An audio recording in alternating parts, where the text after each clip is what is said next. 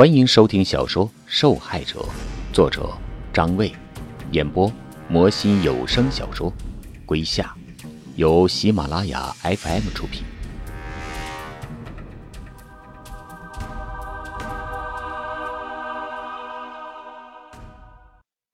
第50集，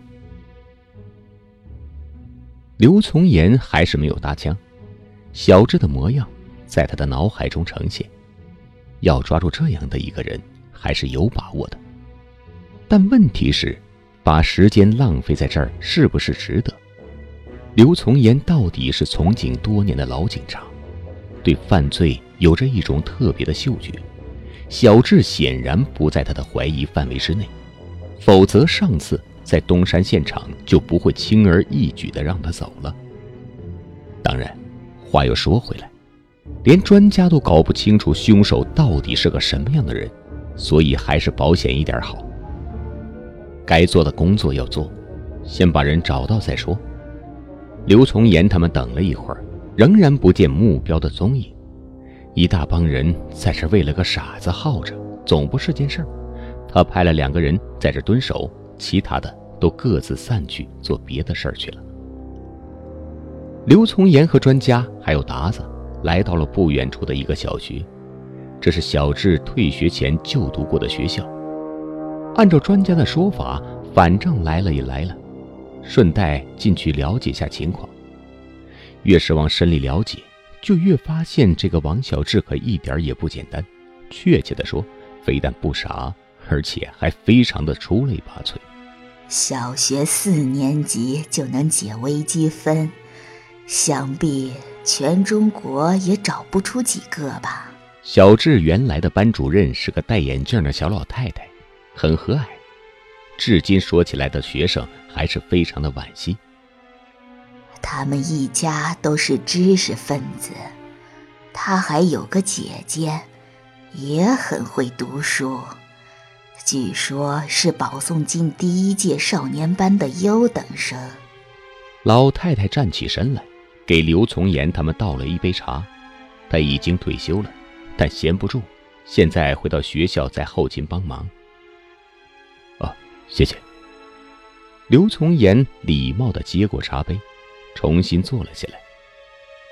那他从什么时候开始有变化的？哎呀，这具体时间也说不上，反正我刚开始接触他的时候倒没觉得有什么，只是显得很孤僻，不怎么和同学交流，上学放学都是一个人，课外活动也不参加，比其他孩子都要显得沉稳早熟一点。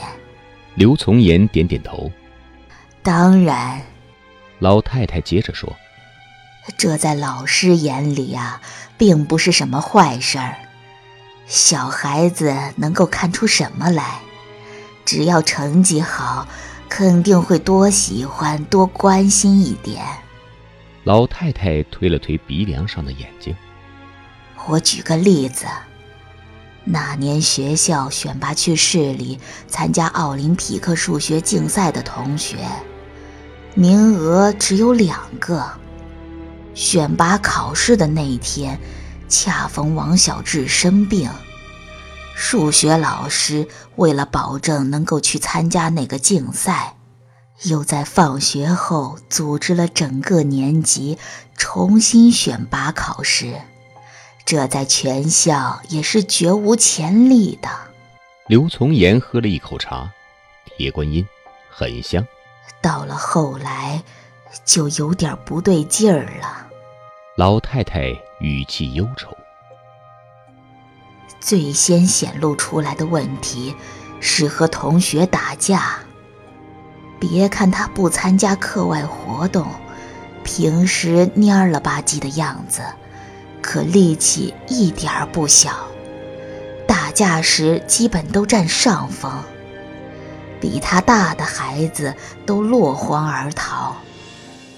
老师问他为什么要打架，打架是不对的，你知道吗？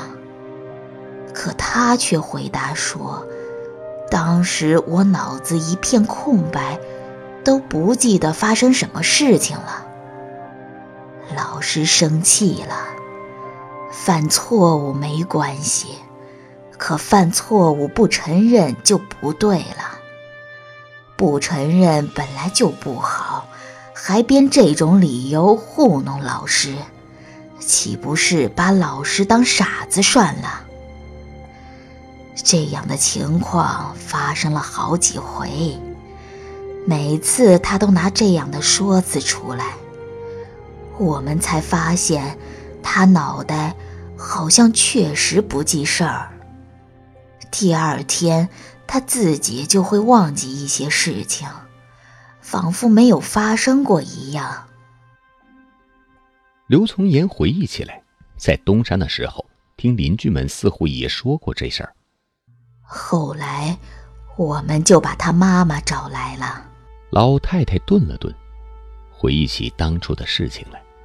她在办公室没怎么说话，就把小智领回家了。到了后2天，王小智突然在体育课跑步的时候晕倒了，问下来才知道，回家后他妈因为小智打架体罚他，已经有整整2天没给他吃过饭了。老师们都很吃惊，赶紧又把家长找来，说体罚孩子终归不是正途，孩子啊，要以教育为主。他妈不爱听这些话，言语里有点看不起我们这些老师。当时小智的姐姐已经很有名气了，她可能觉得自己的方法没错。后来我听说他妈以前也是高材生，文革的时候受到过一点冲击，脑子有点偏激。怎么说的？就是太急功近利。拔苗助长肯定不是什么好事，小智变成今天的模样，不管根本原因是什么，我想他肯定是要负一点责任的。那后来呢？刘从言问。后来就更严重了。王小智上课上到一半会突然哭起来，没有缘由。老师问他为什么，也问不出个所以然，而且屡屡发生，经常弄得同学没法学习，老师也没法上课。这个时候，我们已经意识到王小智脑子肯定有大问题。有句话怎么说来着？天才和疯子只有一步之遥，他就是个很好的例子。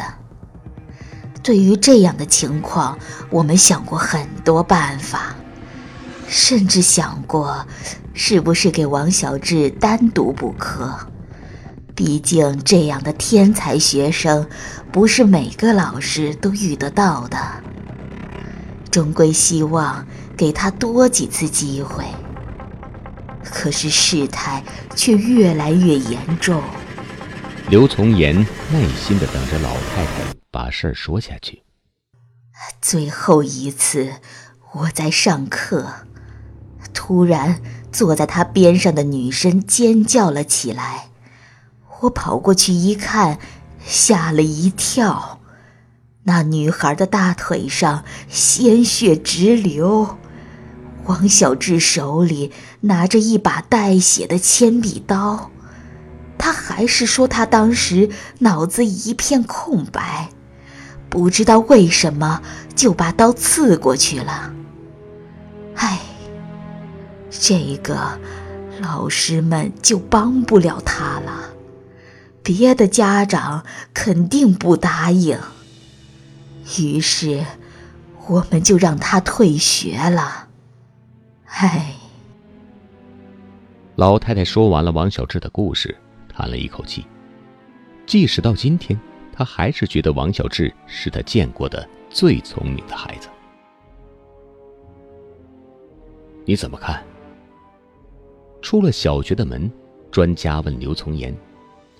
刘从岩摇摇头，又点点头。那你觉得凶手是他吗？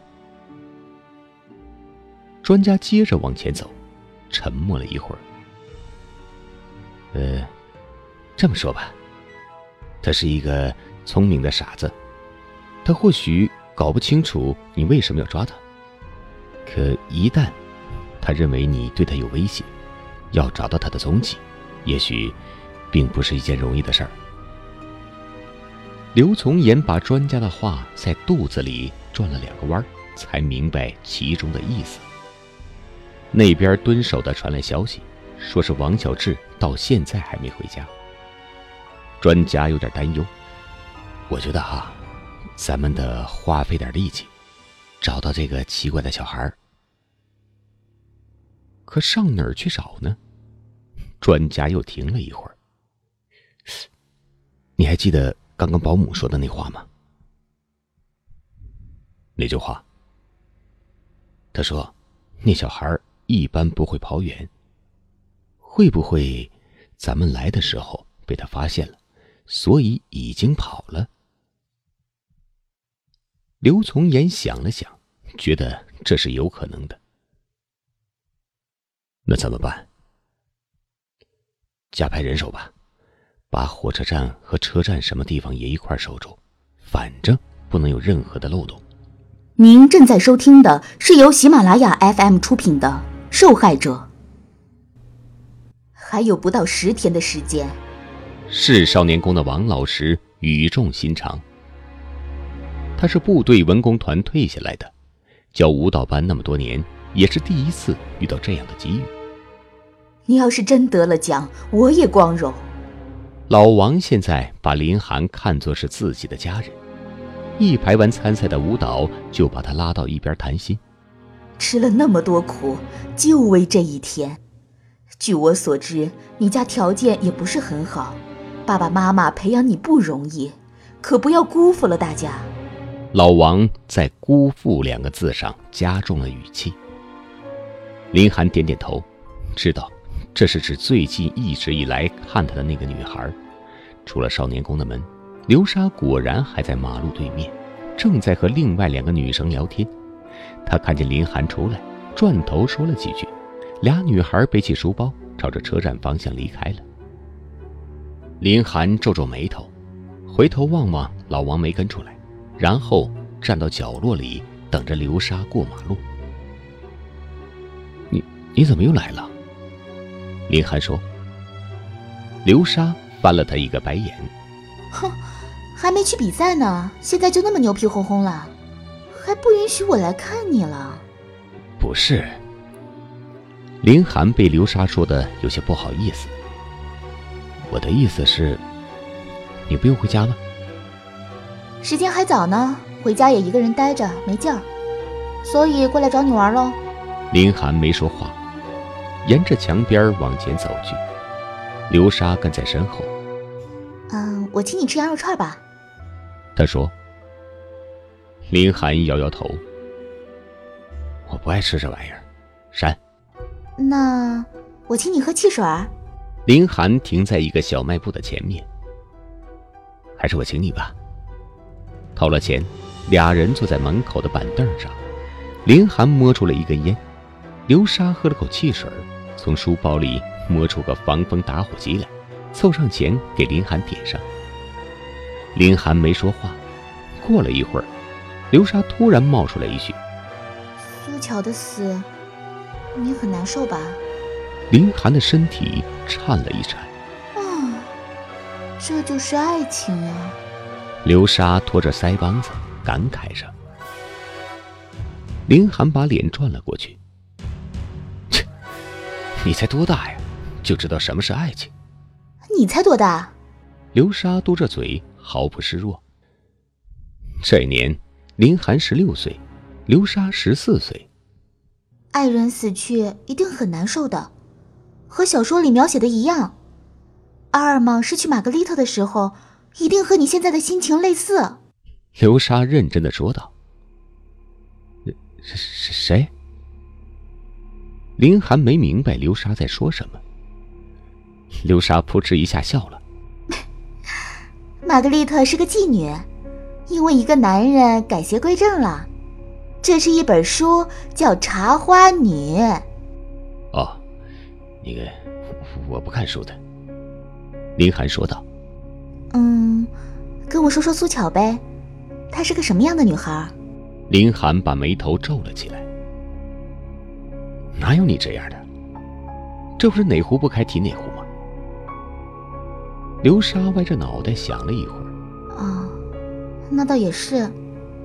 那和我说说陈建呗，你们之间有什么恩怨？没什么恩怨。林寒打着哈哈。你别听阿忠乱说啊，这事儿和苏巧没关系。切！刘莎不满地说道。这有什么好瞒着的？我又不会告诉别人。真是没有的事儿。刘莎把脸凑了过来，一脸严肃。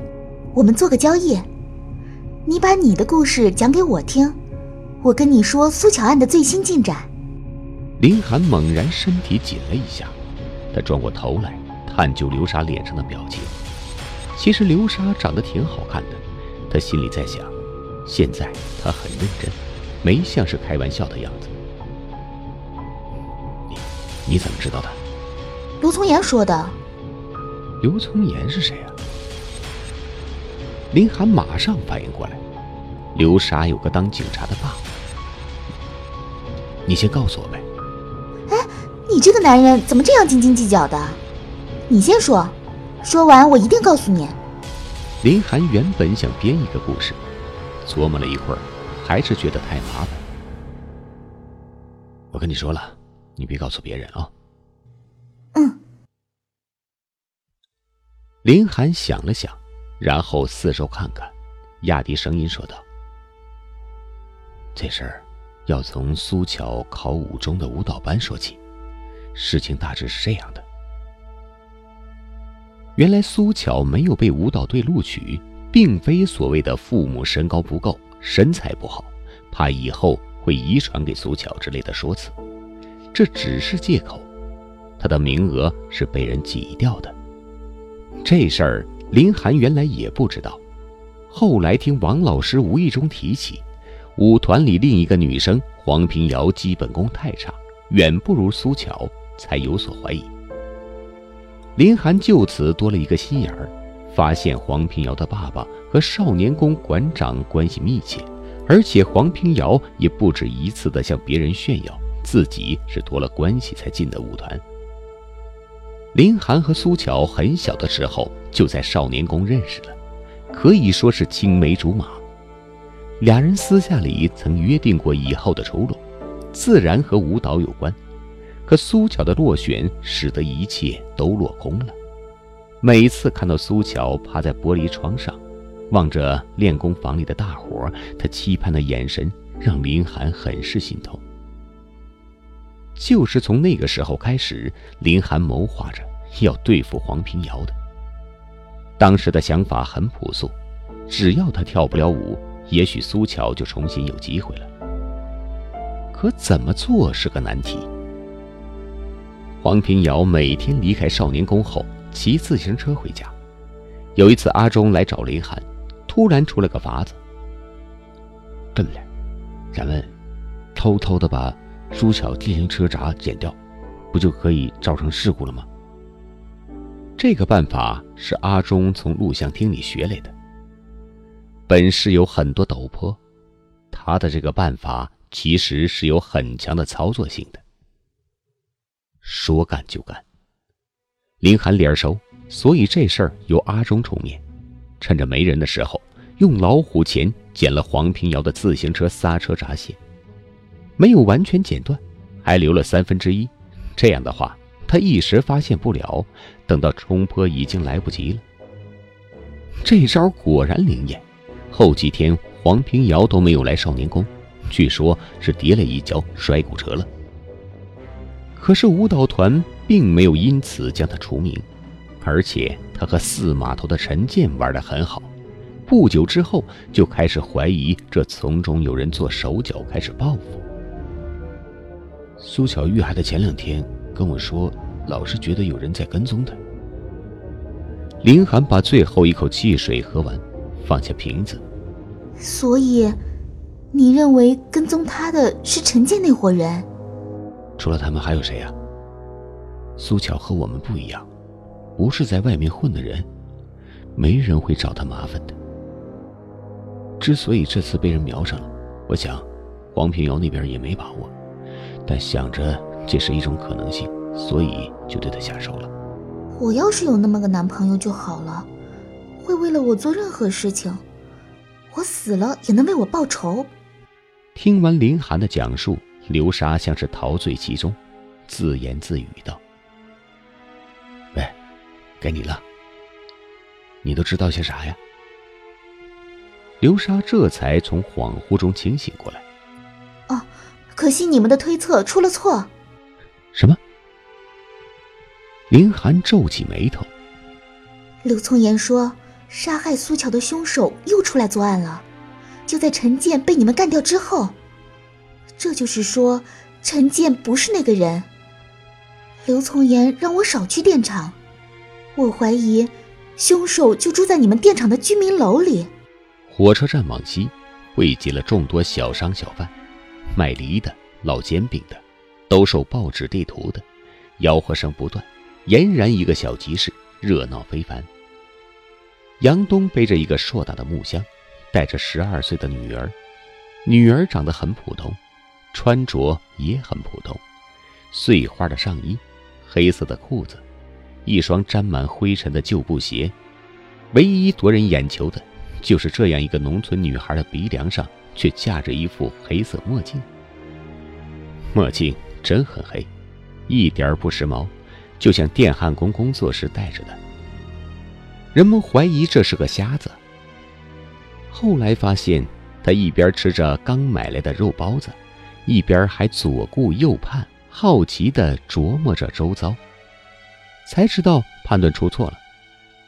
父女俩来到角落，给自己画了一块空地。杨东把木箱子打开，从里面搬出来一个梨不像梨、水车不像水车的架子。